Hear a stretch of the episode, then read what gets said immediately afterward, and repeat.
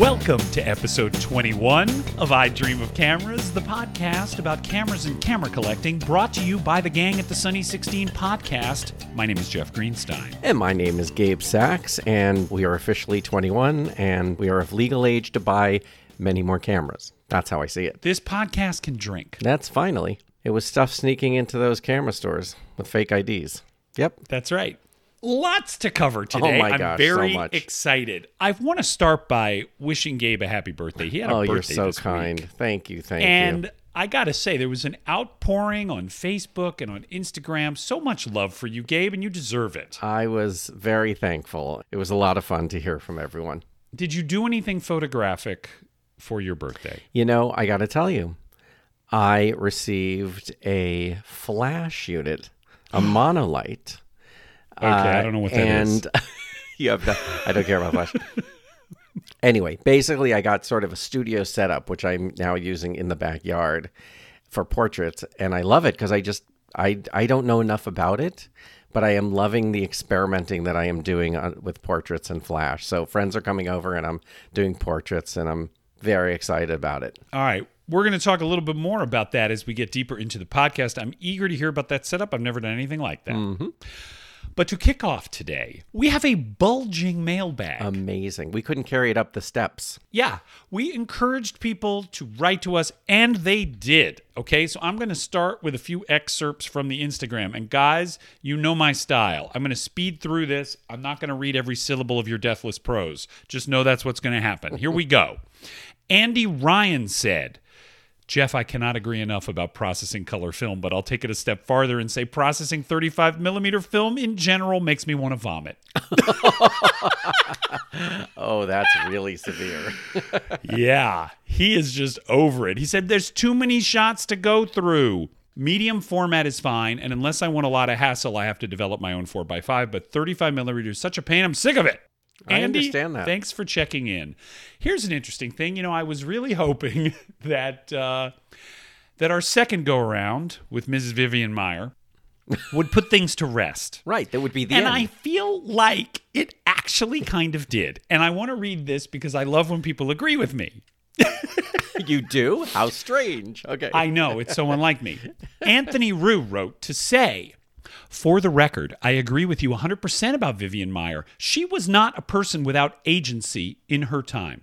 Johnny, I believe he means Johnny Sisson from Central Camera, tells stories about her being a regular at Central Camera. I gotta and hear she those literally I mean, and she literally strolled by the Art Institute on a regular basis most of her adult life. If she wanted her work seen, she had plenty of ways to facilitate it. As for her post discovery career, I am increasingly uncomfortable with the idea of the art dealer guy cherry picking the works that most resemble known male photographers to maximize profitability or as a proto Cindy Sherman. She was literally a domestic. What if her work was really focused on an interior life? Or on the mundane, on the overlooked. An art dealer guy couldn't see it, just as he would have overlooked her on the street. What if she secretly read Walter Benjamin and was constructing her own arcades project, and the thousands of dull shots of the street were the point? Anthony, kabam. wow. Yeah. I mean, he's interrogating the question of intentionality, which I think Yes. is what we were trying to talk about. Thank you, Anthony, for getting it. Okay. Yes. Again, not to diminish Ms. Maier's work, but just to raise some fascinating questions. Douglas Ingram. You know, we asked for some recommendations from our gang about point and shoots, and we got a couple of good ones. Douglas Ingram said the Pentax 90 WR. What?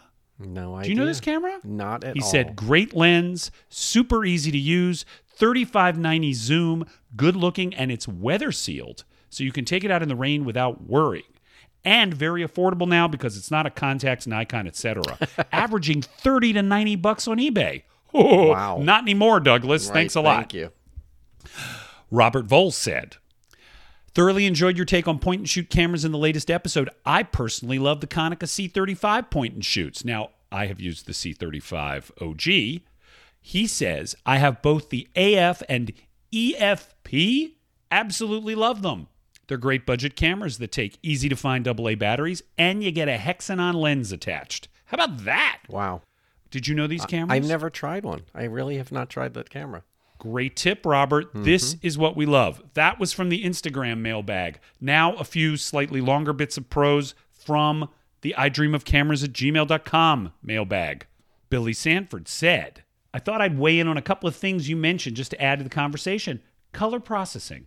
I have been in this spot for a while. I get one good roll and that keeps me going, but end up spending more time than I would like on 10 others. I think for me, it's the cost and convenience, and to a smaller degree, being hesitant to admit defeat. Oh my God, that's so me.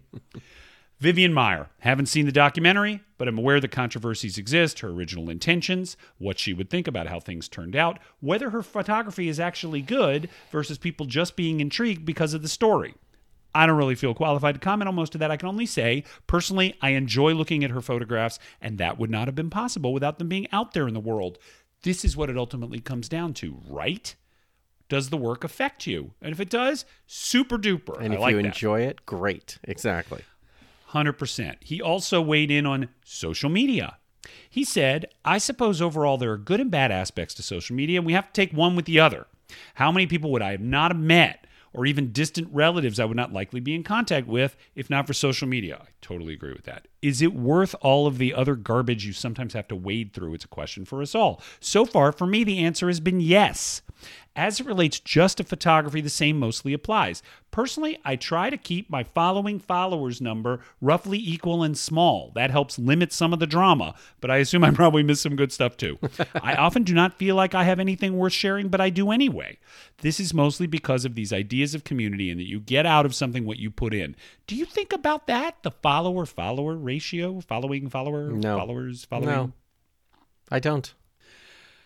I wonder if I should investigate that. I like to keep it all small.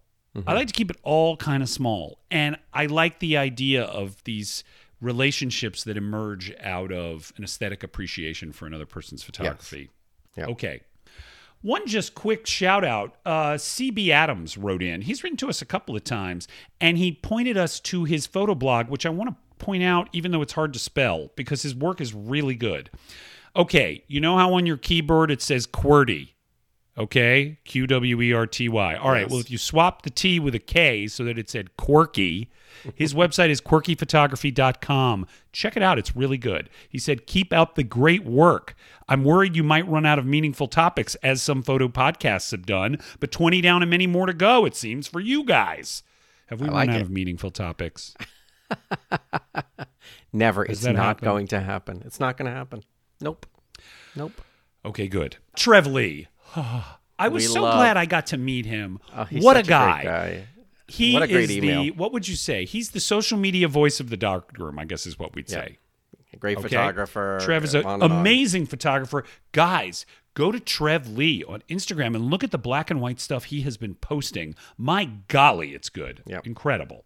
So at first, he listen, he blows some smoke about how great we are. All right. I'm going to skip that part. But he said, uh, I really enjoyed the part of episode 20 about social media and our relationship with it. This is a topic I think about often. Social media is a huge part of my job with the darkroom. So I spend a lot of time on social media, but I have tried very hard to limit my personal time on it. One, mainly because I want to be present with my wife and daughter rather than be glued to my phone. And two, I just feel like it actually sucks the creativity out of me.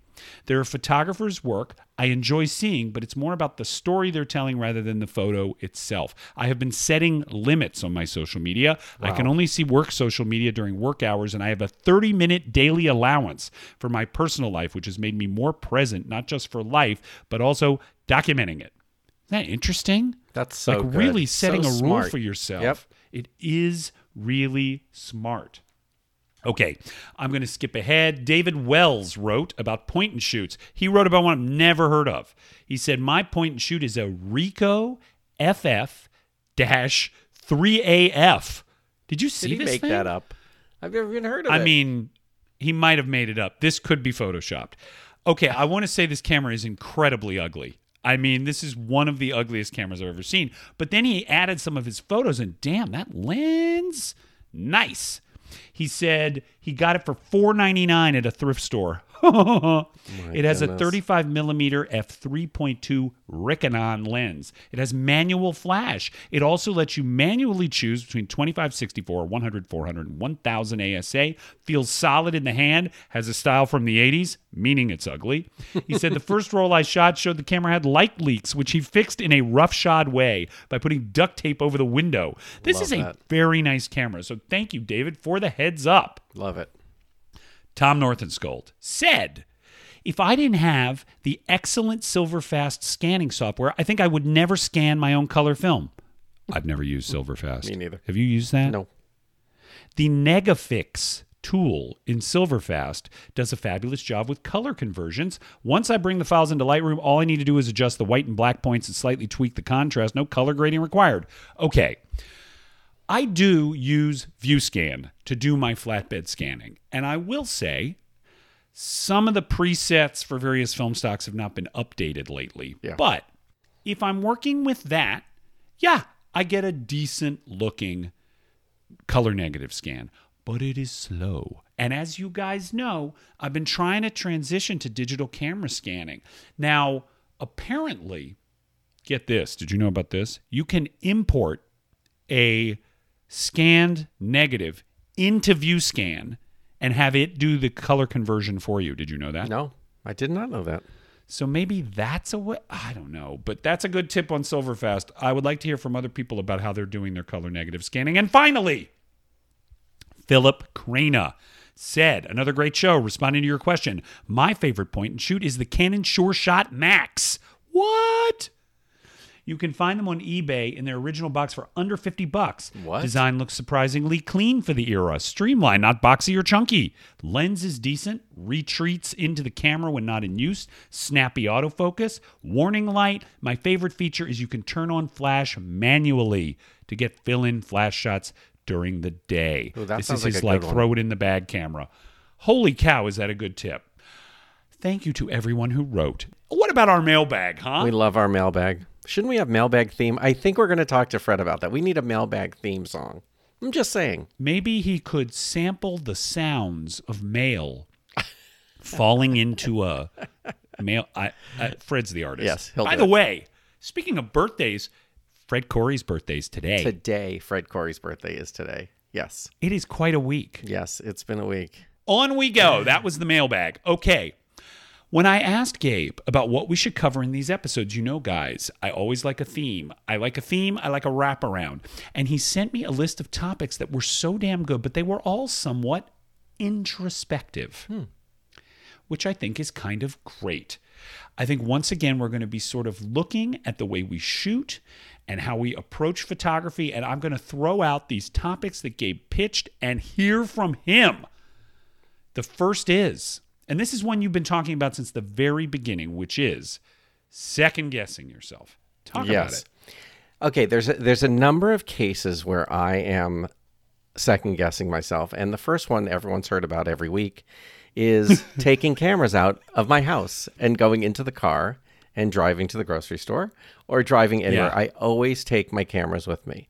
And it's always like, oh, should I do this? Oh, but if something goes wrong. So it's always if something goes wrong.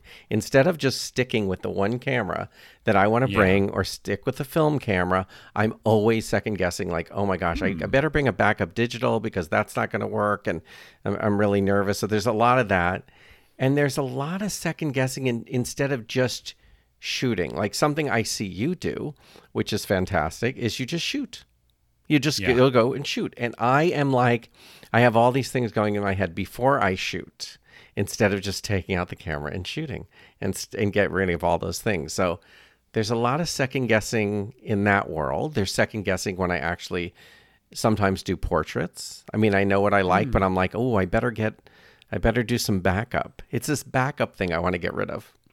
Yeah. But let me ask you this, Yes. okay? Because I, I mean, I've complimented you a lot, but I'm never going to stop doing that because you're so damn good.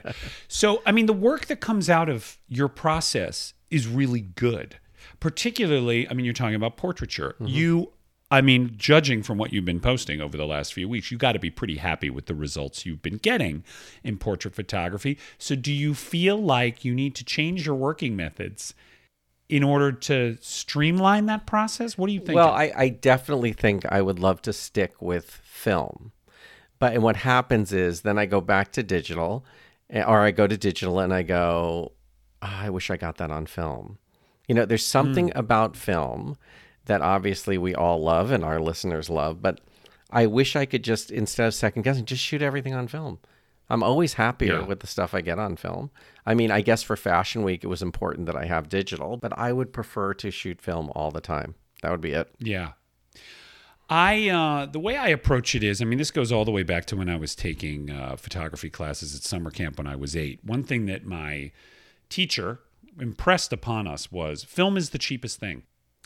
Film is the cheapest part of the process. The cameras are expensive, you know, printing can be expensive. Film is the cheap part. Right. So never hesitate. Take it, you know, the one way in which I do kind of I'm excessively prepared is if the number on the frame counter of the camera that I'm bringing along is anywhere past 10, I will bring an extra roll of film. Yeah. Because I never want to be in that circumstance where I don't have an extra roll of film. Right. But I will overshoot. Mm-hmm. I'll overshoot. I don't bracket per se, but sometimes if I'm playing around with depth of field or I'm you know, I'm shooting a landscape and it's a very bright sun and I'm worried about shadow detail. I'll try tinkering a little bit, but I always overshoot because God forbid you get in there and you have all of your highlights are blown out or all of your shadow Right. detail is gone and there's no way to Right. get it back. So I always try and approach it that way. I do try to be loose. You know, I do try to kind of just spray, you know, and treat it with the same sort of looseness that we love about shooting digital. And that's And where the great pictures mind. come from. That's where the great, but you're absolutely right. It's like if you could just continue shooting, it's like sometimes those moments in between of what you're planning, those are the best shots ever. Yeah. So that's sort of the thing that I always encourage people, and I just have to do more myself. It's like really just go out there and shoot. You're going to get, there's going to be some great ones you'll be surprised at.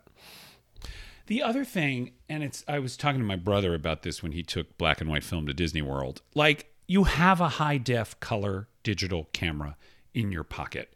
So you're never going to completely miss out on some moment. Right. Right? You're always going to have that as a backup. The I mean, I got the iPhone 12 and that camera is insanely good. And so on the rare occasion where I run out of film or I somehow have left the house without a camera, I don't miss out on the image. But I do have that reaction you just described, which is that if it's a digital image, I don't feel as good about it. I feel like it's cheating. It doesn't feel exciting to me. There's this sort of inherent flatness to those images that I don't enjoy as much. You know, I mentioned this on Instagram a couple of months ago. There is this hiking trail up behind my house that leads to the Briar Summit, like nature preserve or something. I don't know what it's called, but it's got a 270 degree view of Los Angeles. It's so beautiful. You can see everywhere from downtown to the ocean, the Hollywood sign, Griffith Park Observatory, Universal Studios, you, everything. You see everything. And I hike up there at sunset, I would say four or five nights a week Wow. just because it's so beautiful up there. And every time I go, I bring a camera, even though I have obsessively documented this and even like started taking self portraits up there just to experiment with like different looks and stuff. I always have a camera. The one time I didn't bring a camera, somebody had brought like a white lounge chair up to the top of the oh, hill oh, so and it good. looked so amazing and i only had my digital camera and so i took some shots which i like but oh my god it was killing me like this chair on this summit arrayed against this magnificent landscape was so arresting that i really wished i had a film camera I, and by the way the chair disappeared i went back the next night and the chair had disappeared Right. Last night, took the Alpa loaded with Cinestill 800T, given to me by Andre Dominguez. So I had my ideal setup. I had a Yeah. cool film stock and my favorite camera with my favorite lens. A little sofa appeared up there. What's going on up there? A sofa was up there. A little like love seat, actually, a little two seat love seat. I went up there. I had the 50 millimeter lens, but I also brought along my crazy Venus Optics ultra wide, which is something like a five millimeter or 10 millimeter lens. So I did these wide angle things. I was so excited, documented it. But it was all about like preparation, like being out there with the gear I like. Right. Right. Yeah. And you just did So- it. You just went and shot. I mean, that's the thing. Yeah. It's like as, as long as you're. And the other thing is like, you know, something I've spoken about to Trev Lee is, you know, I'm also sometimes second guessing is not bringing my camera because you know what? It's going to be too dark. It's going to be Ah. too dark, and I'm not going to be able to take pictures. It's going to be a bar. It's going to be someone's house, and on and on. And he's like, "You got to load with 3200. Just try it." Yeah. He goes, "Just try Yeah. it. You've got your like it. It's going to stay steady, and uh, you know, I've started using that stock more, and it's very easy to develop, by the way. All you Never got to do is used it. double the processing time. I double the processing time in DF96, and I get great results. Wow. And it's so much fun. You know, that is apparently what Jeff Bridges now uses in his Widelux for set photography. okay, that makes sense now. Now I understand it. I couldn't understand Right. how he's getting those shots. Yeah. How does he get those incredible shots? Because of course sometimes there's like studio lighting because it's the set is lit, but when he's backstage and he gets those black blacks and you know that wonderful contrast and grain, he almost entirely shoots 3200 now. Yep. So I'm going to start experimenting with it more. You can also, you know, you can push XP2. You can shoot XP2 at 1600, take it to your 1-hour lab. That is an incredible film. Incredible latitude on that thing. So yes, I think it is about putting yourself in a frame of mind where you can be free and you can try stuff and you're not so self-critical. absolutely. But I don't want to mess with your process, like I said, because you're so damn good. I still know, you know what? I appreciate it, but I I second guess absolutely every shot and every portrait, and I just sort of have to go back and forth. And a lot of times, what happens is what happened over the last few days. I went back, you know, to some shots that I completely missed, like because I was so mm. busy saying, "Oh, these aren't right, these aren't right," and then I posted a couple, and so I, you know, I sometimes grow to like them. So you know, it's Well, like that's anything. the other thing about overshooting with film. You know, there's a tendency with digital, if you've taken 300 shots, to do a cull like Yeah. the moment you get home. And it's like, I got to delete 100 of these, which is absurd. Why do you have to delete 100 of these? right? Your film shots are never deleted. No, they're never gone. Right. If you go back and look at a negative that you ignored the first time around and suddenly go, hey, wait a second, there's something interesting going on there, it's there. So, yeah, I think it is about being loose. Now, this sort of dovetails with the other thing that you were alluding to earlier just getting out and experimenting. So, you're now, you have this backyard setup, which is like a little mini studio. yeah. Can you talk a little bit about how you came to do that? Yes.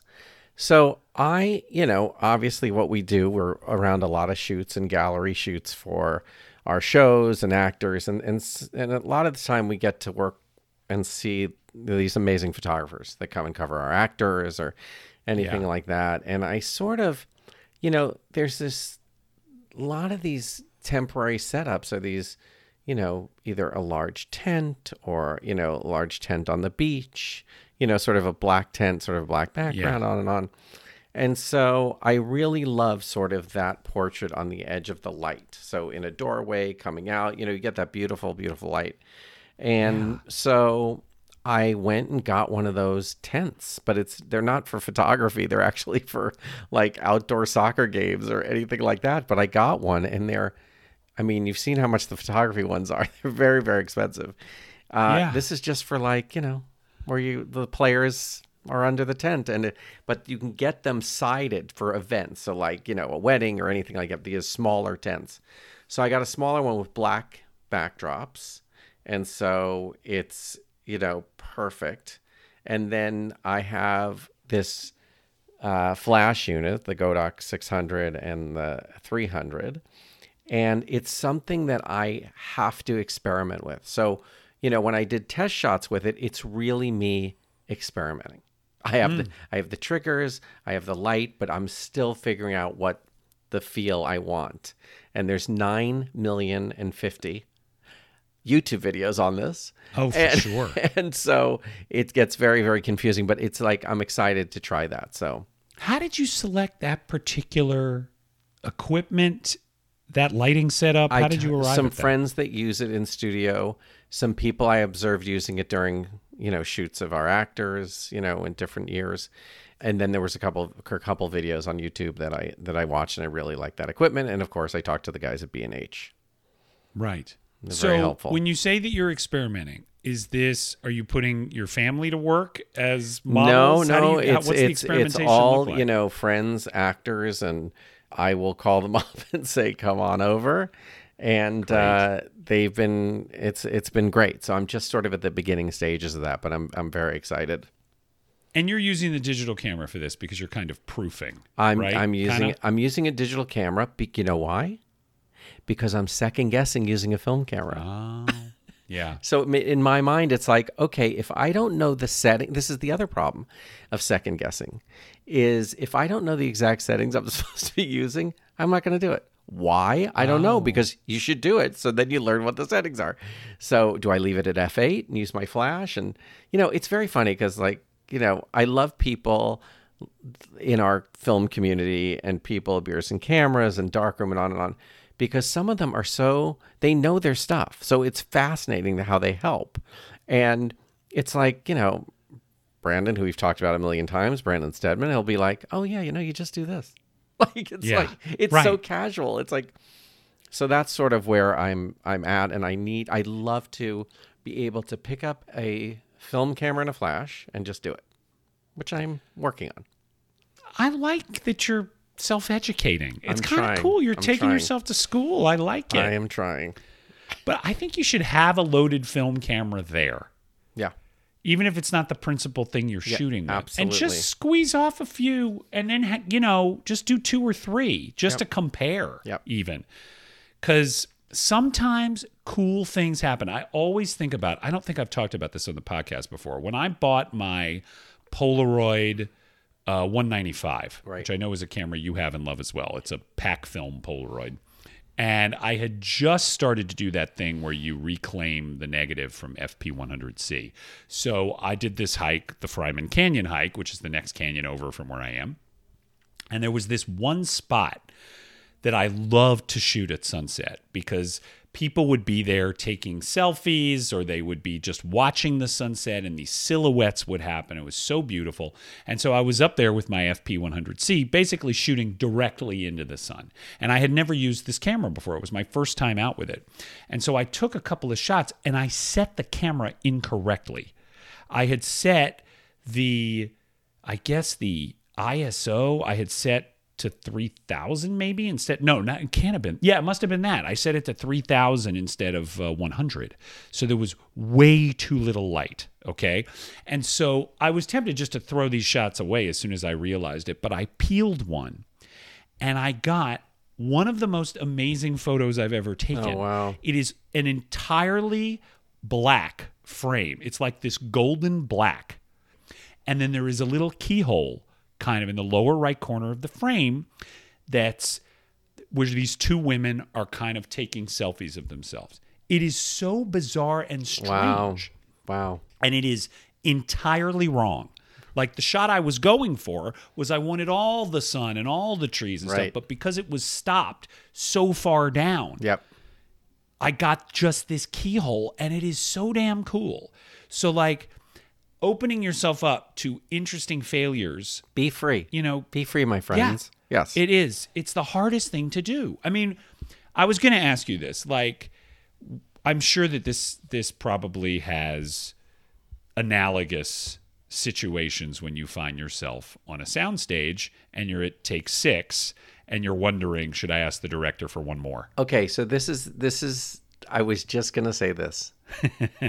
the thing about that and I think that that's what spills over into my photography is that you and I are so used to being responsible for hmm. a budget.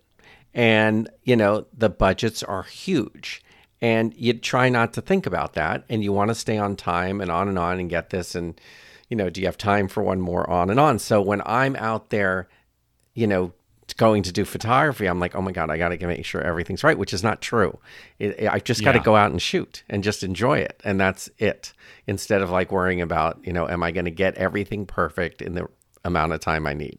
I, I, get it understand it, though, Yeah. because it is a set. Yeah. It is a set, and you're accustomed to exercising your creativity within these parameters. Right. There's time pressure, there's money pressure. There's also the thing of like not wanting, if you're working with a model or even a friend, you don't want to overstay your welcome. You don't want to break into a sweat because Right. you realize you're not doing it the way you want to. You don't want them to feel self conscious. So we're like, we're accustomed to being hosts. Right. In addition, that's a big part of the producer job. So I totally get it. Yep. But it's obviously much easier for me because I don't do as much portrait photography as you do. Like the building will wait on me. Are you sure? The plant will wait most of the time.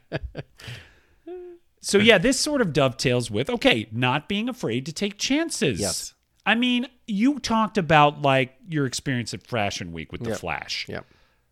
and how that totally bailed you out and you had no idea what you were going to get. I didn't know what I was doing, and it bailed me out. And the fact that I put the flash in my bag before I left Los Angeles is amazing to me because it was like, ah, do I need it? Do I really need it? And I just say, I'll But just what I bring it. love so much about that story is not just that it bailed you out for Fashion Week, but that suddenly this idea of shooting with on-camera flash is something that has like spun you in an entirely new and exciting creative direction that I don't think would have happened otherwise. No, never, never. Very excited like, about that. yeah, it is cool when those accidents occur and suddenly you realize, oh no, this is not an accident. This is a road. Right, right. And It then, is- and then into- here's something else. Sorry. The the other thing is is that you know when you start going down that road, there's so many things to learn. And you know, one thing that Phil at at Leica recommended this modifier. Like he just sent me, "Oh, why don't you try this thing? It clips onto the What's camera." What's a modifier? you know, to change the light. So to, so so it sort of you know will, you know, you can you think of a scrim or think of Oh, something okay. that'll uh, you know something that'll diffuse the light. So so that's the word I was looking for. So you know, it's it's just this cool thing you put on the hot flash. You put on this sort of dome. There's a million different makes of it. This one happens to be magnetic, and it's very cool. Yeah. It just snaps on your camera and it just gives this sort of beautiful light you know just that you if you need in a pinch and it's not as harsh as the other now i loved the harshness at at the met gala party because it just Yeah. like seemed like those old you know 50s you know bright flashbulb things but you can get sort of a more intimate feel with some of these modifiers that you put on so that was fun i learned more about that That is so damn cool. This is also something, I mean, hearing you talk about it, this is something I never ever do. Right. I mean, I don't really like to shoot with flash at all, but if I do, I want that kind of Weegee, yeah you know, on camera, photojournalistic, high contrast, black and white look that you're talking about. I'm not looking for anything naturalistic. And then if I'm doing portraits, like if I'm doing a portrait session for a friend of mine who wants headshots or something, I'm always going to do it with natural light in the backyard. I'm going to pray for a slightly cloudy day. Right. Because I don't even want to put up one of those yeah umbrellas or scrims or something. And so I'll keep moving around looking for the place where the light is most favorable because I've never done anything like a studio setup or even like a separate flash on a what is Right. it like a slave on a tripod or stuff like I've never with done the anything like triggers that. or anything yeah I with mean, the trigger and stuff Yeah, these people, like when you go to these shoots, and you've been to many, you go to these photography shoots, especially, you know, they'll set up on another soundstage and you go over and check on them in between takes. And it's like the setup is so automatic and they get these beautiful, crisp, clean Yeah. shots, which I will barely understand. And they have, you know, all the assistants and it's who know everything about it. But I'm fascinated with that. And I'm also fascinated. I want to get to the film version of this. I want to figure Yeah. out how to do that with the cameras and, and look at Avedon and I mean the Rolleiflex and Flash and like it's just amazing to me. You know, you're reminding me of something else too. This is a little bit of a side road, but like I'm looking at my fridge full of film and I have, you know, 100 packs of pack film, which is, you know, vintage 2017. So it really is getting to the point where I got to shoot this. When we're talking about not being afraid to take chances and we're talking about being willing to experiment, I got to shoot that film. You got to shoot the film. I gotta shoot that film. I found myself like giving away packs of this film to artists that I like now. Yeah. Some of the artists we've even interviewed on our show. I've given away some pack film because I want them to be able to make it. But like, I got this for a reason. I got it to shoot it. Yep. Like, I don't want to be afraid to shoot with that stuff. And I don't want to keep saving it for a rainy no, day you got to shoot it. You got to shoot it. you know, it. we talked about like open that film night, you Right, know, and I really think we should make that a thing. Like we and we should force each other Absolutely. to like dig out the like most treasured film you've got and let's go to somewhere interesting and shoot it. Because otherwise it is eventually going to dry out and go bad or there'll be color shifts and stuff, which also can be interesting, but Right. like why not use it now? Yep. Absolutely. I'm trying to talk myself into it. do it. You're going to do it. this leads to not getting discouraged when you shoot a new camera, a new film.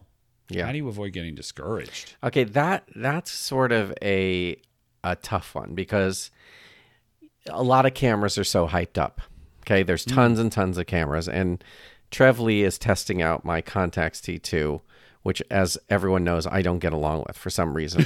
so what happens is I take that camera and I load it up with film, and I'll shoot portraits or I'll shoot something, and I'll hate it, and then I'll and then I put it on the on the shelf and go, oh, I'm so angry Right. at this camera as if it's the camera's fault. And um, I will take it out again a few months later and then shoot and then go, I just, there's something about this camera that, that makes me crazy. Or in the case of the Hasselblad, where I just, it, the camera just wasn't working and I just couldn't figure out what was going on. And it turned out the backs were a problem. Like I had two bad backs. Ah. And we brought it to get repaired, and it and it they work great now. But it was that kind of thing where it's, it's like if that doesn't work, I feel like you know I just I get so frustrated, and I almost put the camera down. And I just gotta you know you just gotta go past it and just know these are old cameras.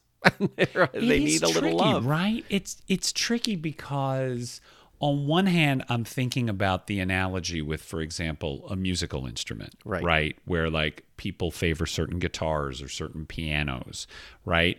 And do you know the story of Keith Jarrett's Köln concert? Have we talked about this on the show? I love this story. Okay, I'm going to just shorthand this. I don't know anything about music, but I heard this story on actually my friend Jeremy's podcast, and it kind of blew my mind. Didn't I recommend Jarrett- this album? You found the album, and then you didn't you just get it? Am I crazy? Yeah, I just got Yeah. it. Okay, good. Okay, so Keith Jarrett, incredibly talented and notoriously perfectionistic jazz pianist. And whenever he would do a concert appearance, he had all of these requirements. It has to be this piano. It has to be. It has to have been tuned by this piano tuner. It has to be in this sort of a concert hall. It has to be this, this, this, and this, and this. A 17 year old concert promoter booked him into a concert hall in Cologne, you know, Cologne, Germany, right? And the night that he showed up, it was a rainy night and she had the wrong piano. And it was not a good piano.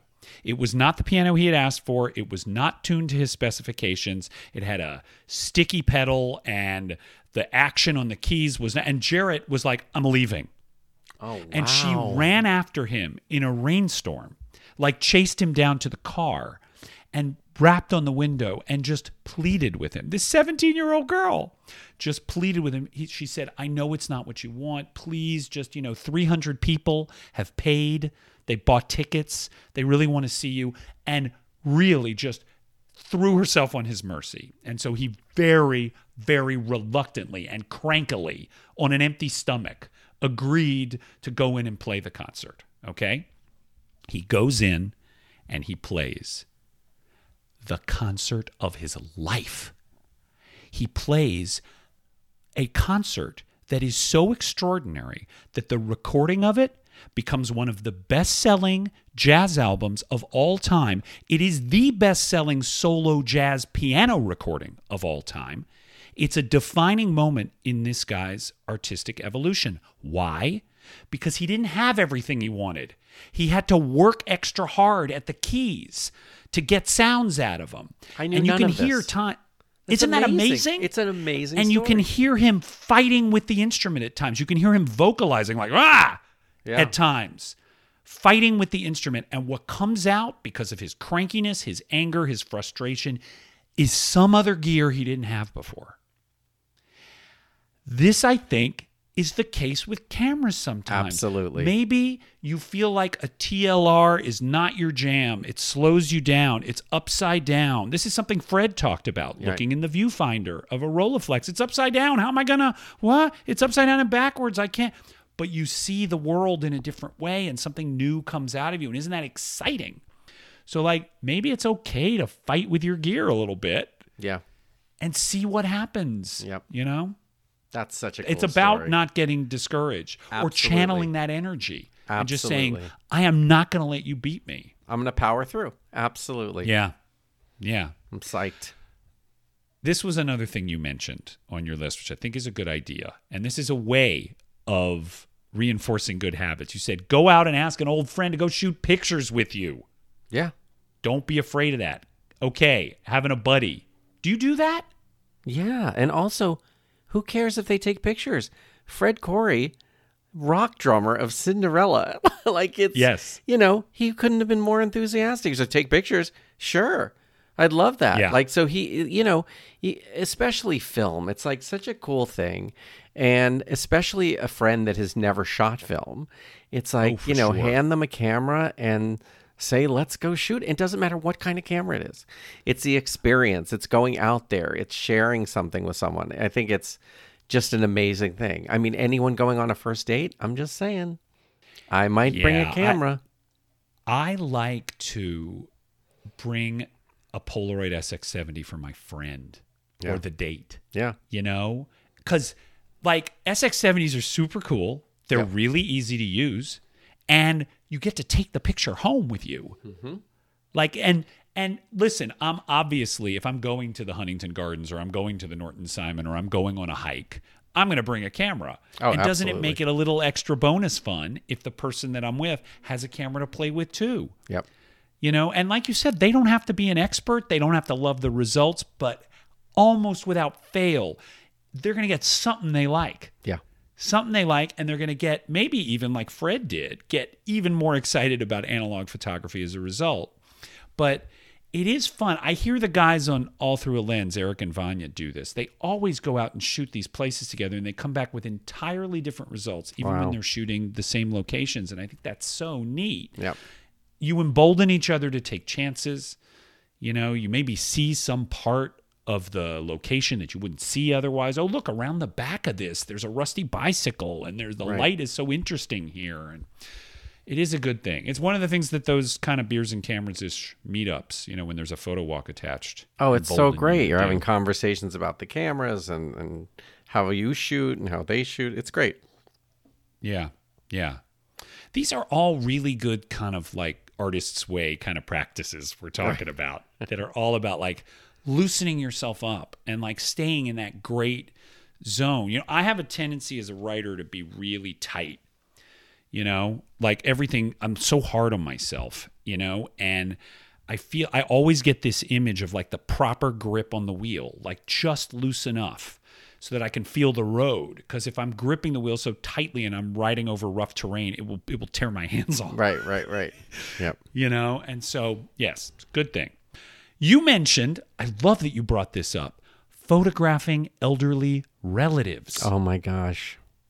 I can go this something on you've been doing? on. I can go on. Talk and on. about it.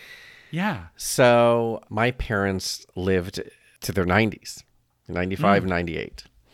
And I photographed them. I interviewed them, which I can not recommend enough. And just, it was, it's so great because you're sharing something with them. My dad used to love photography and, and, and was the photographer for a school newspaper and stuff like that. So, you know, that was really fun. But there's so many, it's such a great way to connect with relatives, you know, aunts, uncles, grandparents. It's, it's such a good thing because they'll love it. I mean, they'll love it. You just go there, you're visiting them, you're spending time with them, and then you're taking some pictures, which then you can show them on film, which is really, really fun. Yeah. I really like that those are images that will endure. Yes. You know, that's the thing. If you go and you take a lot of iPhone shots of your 85 year old grandmother, you know, blowing out the candles at her birthday, like that's Right, great. That'll right. be great. And you'll send it to her and she'll like it. But where will that JPEG be in 25 years? Right. You know, and I, I mean, I've said before, I always get, whether they like it or not, I get film cameras for new parents So good. you know, because like take some shots that will stick around, Yep. that won't be lost to a hard disk crash. I did the same thing when my dad was in his late 70s. My dad was an incredible storyteller and he had a tendency to make things up. So we never knew whether the stories were all entirely true or not, but he never let Love the facts get in the way of a good story. And this actually started as an idea my brother had, and I kind of took off on it. I did a series of interviews with him over the last couple of years of his life where I just said, I want you to start when the first Jewish lungfish crawled out on land. Let's take it from there. and I want to hear the whole story of our family. And I just got this all on tape. And I, you know what I did, Gabe, is that I listened to a lot of interview podcasts to sort of just try and tune oh, into the so art smart. of interviewing. And Marc Maron had a big impact on me at the time. I was listening to a lot of WTF and just how he guides an interview Yeah. and the ways in which he sort of moves through somebody's life, like getting them to open up. And so I tried to sort of emulate that. And I got these incredible stories out of my dad that for all of his storytelling, I never heard before. So good. And then I also had the camera along to just take pictures, just to take a few stills. Yep. And so I get him gesturing or I get him reacting or laughing at something. And it's just, it's all this beautiful kind of snapshot of a moment in time. Uh, the last interview I did, the first interview I did with him was two hours and it only got us from the lungfish to 1970. Right. Right. I went back a year later and I did another two hour interview with him. Yep. He died two weeks later. Oh my goodness. Yeah. I mean, I had no idea. Yeah. I knew he was ill. I knew he wasn't doing great, but he could still, you know, he still could do a two-hour interview. Yeah. I hope I didn't kill him by I don't making think him so. do it. but oh my God, it was invaluable Yeah. to get him to talk about like, you know, how he felt about his life and stuff, and to record those images of him. And I, I don't mean to be morbid about this, but like when the time came to like sit down and like write the obituary Right. and write the eulogy and stuff, I really felt that I knew my father in a way that I hadn't oh, before I did so all good. this stuff. That's so great.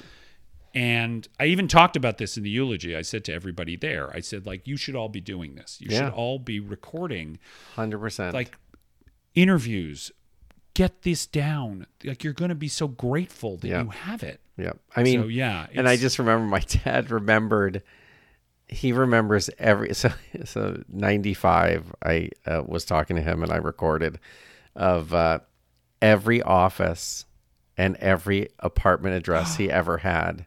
oh of remembered course. every That's single so one of them and where they were and on and on and then we would have this game because i would i would say uh, okay so where's your office and he'd tell him and i said how much did you pay for it and he'd say something like he'd say he'd say something like six thousand dollars and i'd say dad that just sold for eight million dollars like it's always Wow. like that it was Oh always my like God, that's I, so I spent eight thousand dollars on that apartment yeah yeah I got so many incredible stories. One of which I actually hope to write up as a uh, as a feature. I've told you about Yeah, this yeah, about yeah. my dad during the Cuban Missile it. Crisis. Yep. This incredible story he told me that for some reason he had never told me before. Um, but more than that, more than just the great stories, like the insight, yes you know. Yeah, and, getting and so- getting portraits and getting shots and getting stuff like that is just a very special thing, and I think you will be so thankful, uh, especially now. It's like eh, go get that stuff done because you'll have those pictures forever. Yeah.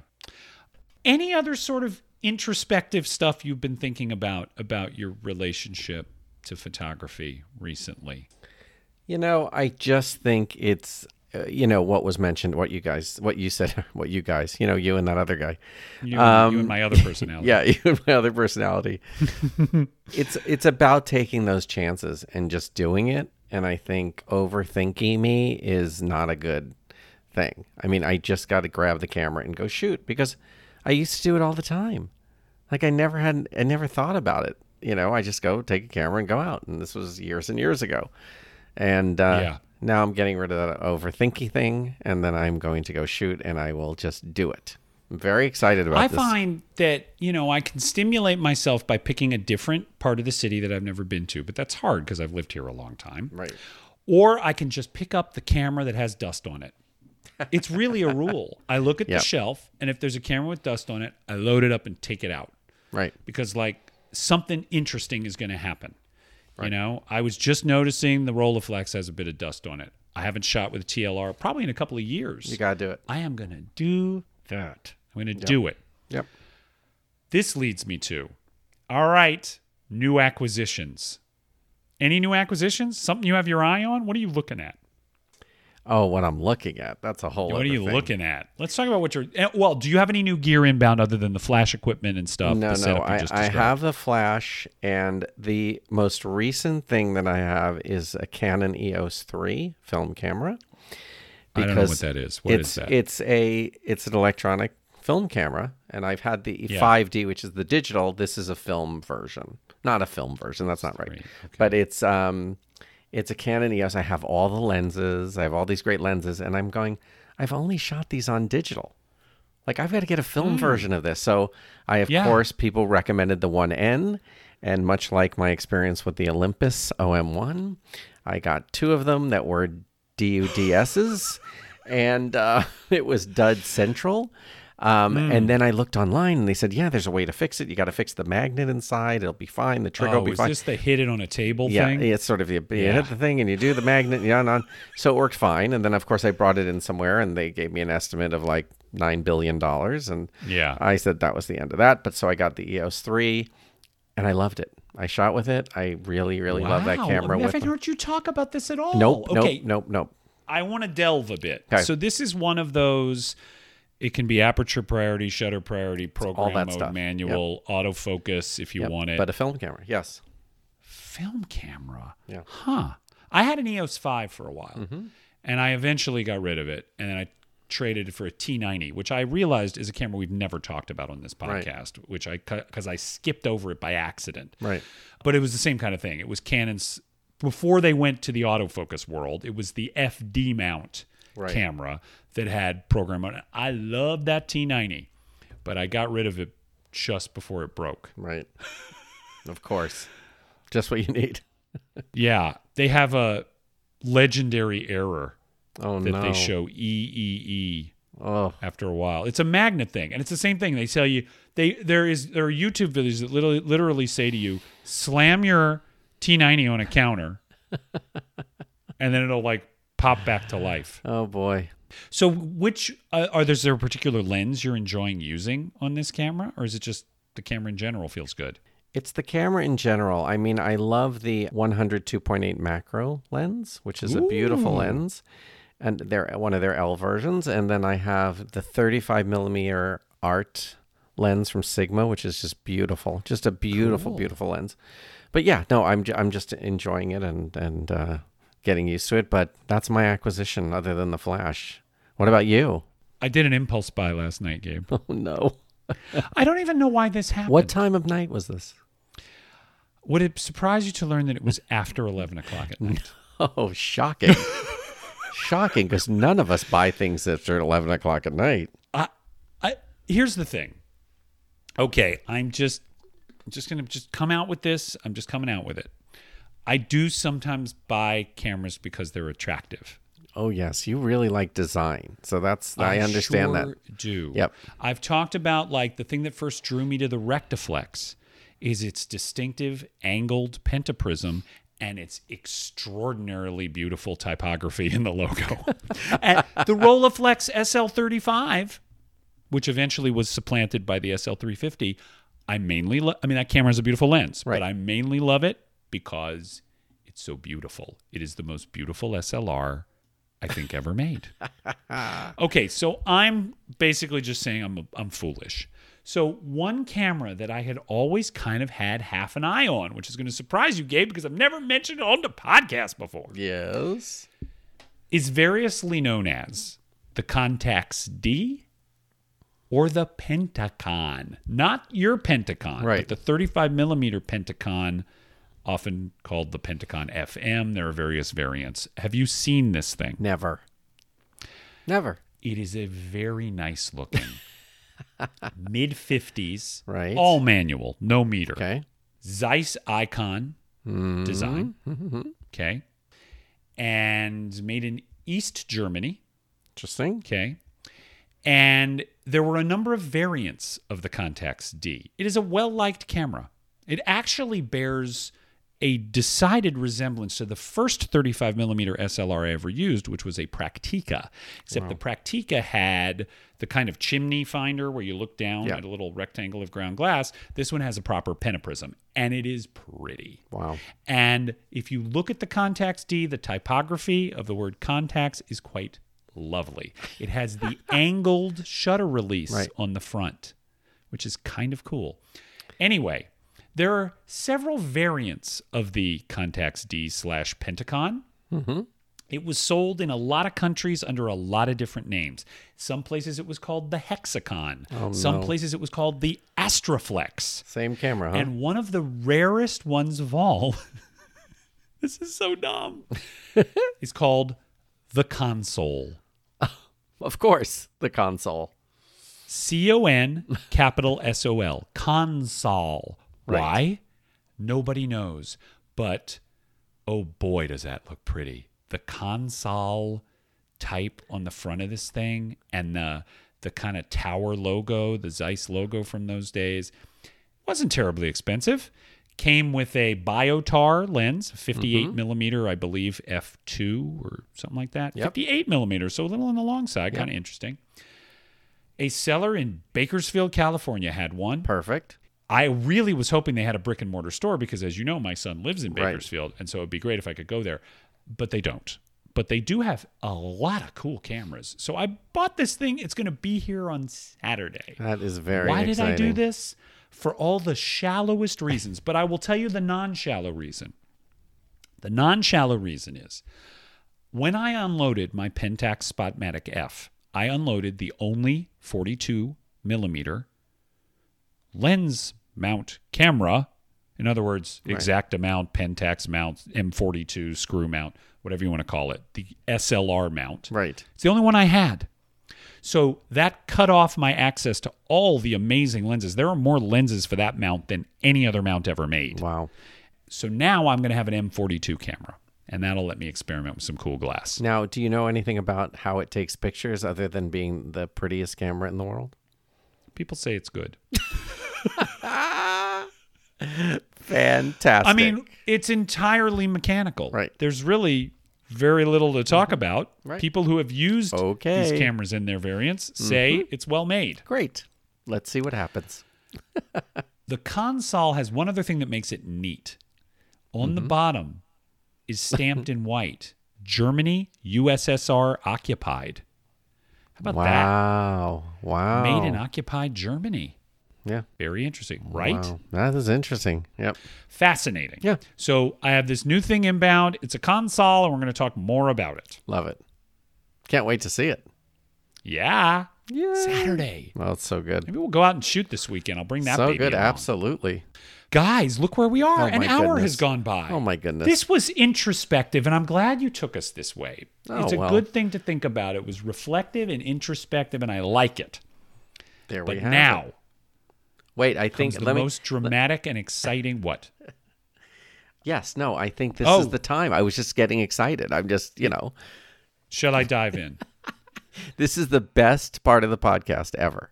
we have been threatening for several episodes to unleash a contest upon the world, and that time is now. Da-da! This is the first Ever. I Dream of Cameras Special. contest. It doesn't doesn't have a name. It would have been handy had we thought one up. We didn't did think not. of that before this. Here is the contest, and here's how you can win fabulous prizes. Gabe, should we tell them the fabulous prizes first, and then what the contest methodology is? Yes. Okay. Okay. Four fabulous prizes. Go, Gabe. What's prize number one? Prize number one is this. Look at that. Gabe is holding What am I holding? a Minolta SR1, an excellent 35 millimeter SLR with a detachable meter. This camera has been tested by me, Jeff Greenstein. so if it doesn't work, it comes with no Jeff. guarantee, except It does come with no I tested guarantee. it out. Right. comes with no guarantee, but I put a battery in it and it works like a charm. It's beautiful too, by the way. It is beautiful. This is the camera that preceded the SRT series. This is the SR and it is great. It has an excellent Rokkor lens as well. You're going to love this thing. Gabe is modeling it. What is item number 2, Gabe? Item number two is a brand new Brand new. peak design, everyday carry messenger bag. Camera bag. What? Yes. Oh, A yes. it's camera brand new. bag. What are those for? Uh, those Oh. are to hold your groceries and your cameras. But Gabe is holding it up, and it is brand Um, It new. is wrapped. It is wrapped, and that is prize number two. Fantastic. So that is another prize. Prize number three is from our dear Yes. friends at the Darkroom Lab. It's a fifty dollar gift card. Amazing. Oh, Thank you, God. Phil and we Trev. We are so room. appreciated, and that you're taking part in this, and it's so exciting. So it's yes, a fifty dollar gift card from them, and our fourth prize is This is exciting. This is a Lomo action sampler in the original bubble pack. oh yeah, Okay. This was back when Lomo was this little scrappy startup, right? Right. It comes with the camera. And in case you don't know what the action sampler is, it has four lenses that it exposes. So you get four images on the same 35 millimeter frame. This is in the original bubble pack. Yep. This is at least 20 years old. It comes with two rolls of film and the instructions all in the original bubble pack. This has never been opened, never used. It is yours. It is brand new. It is NIB, as they say. but wait a minute. For Wait a minute. What? Wait a minute. But what do they have to do, Jeff? Is it just you? We take a number out of a hat or a name out of a hat? No. Oh No. Oh, There would be no skill involved. I see. Friends, you may have forgotten it because you think you're dealing with two experts in the photographic field. but Gabe and I come from comedy, we come from writing. So we are putting you guys to work. Yes. Here's what you have to do. You must compose a limerick where the final word of the limerick is a camera brand. Yes. Yes. Yes, that's it. So there'll be some rhyming involved, is what we're saying. There might be some rhyming There is writing involved. and rhyming. You may enter as many times as you like. We don't care. Email your entries to idreamofcameras at gmail.com. We our deadline is November 16th. I'm not sure why, but that's the deadline that Gabe picked. And at the next podcast after that, we will read our favorites and award these four fabulous prizes. Absolutely. Use your creativity. Very excited about this. Oh my God. We've done it. I can't wait We've to see it. what you We've guys come up with. Uh, announced it. We've announced it. And I want to say something else to you guys. Don't be slackers. No. These are great prizes and they're free. They will be lovingly Free. wrapped and shipped to you Right. by Gabe and me. Right. Okay? There may even be stickers. You don't know. There may be some stickers. there may be stickers in there. Who knows what else would be in your prize package? But get in there, work on it, get inside your head, write some limericks. Oh my God. I cannot wait to see what you guys come up with. So fun. So much fun. This has been episode 21. Oh my gosh, it's over. I've got so much to talk about. We have so much more to talk about. We love hearing from you guys. As you know, we are I Dream of Cameras on the Instagram. Gabe is Gabe Sachs on the Instagram. I am S Jeff Greenstein on the Instagram. The S stands for Scott. I think somebody conjectured that it stood for six, seven, and sexy, but no, Oh boy. it stands for Scott.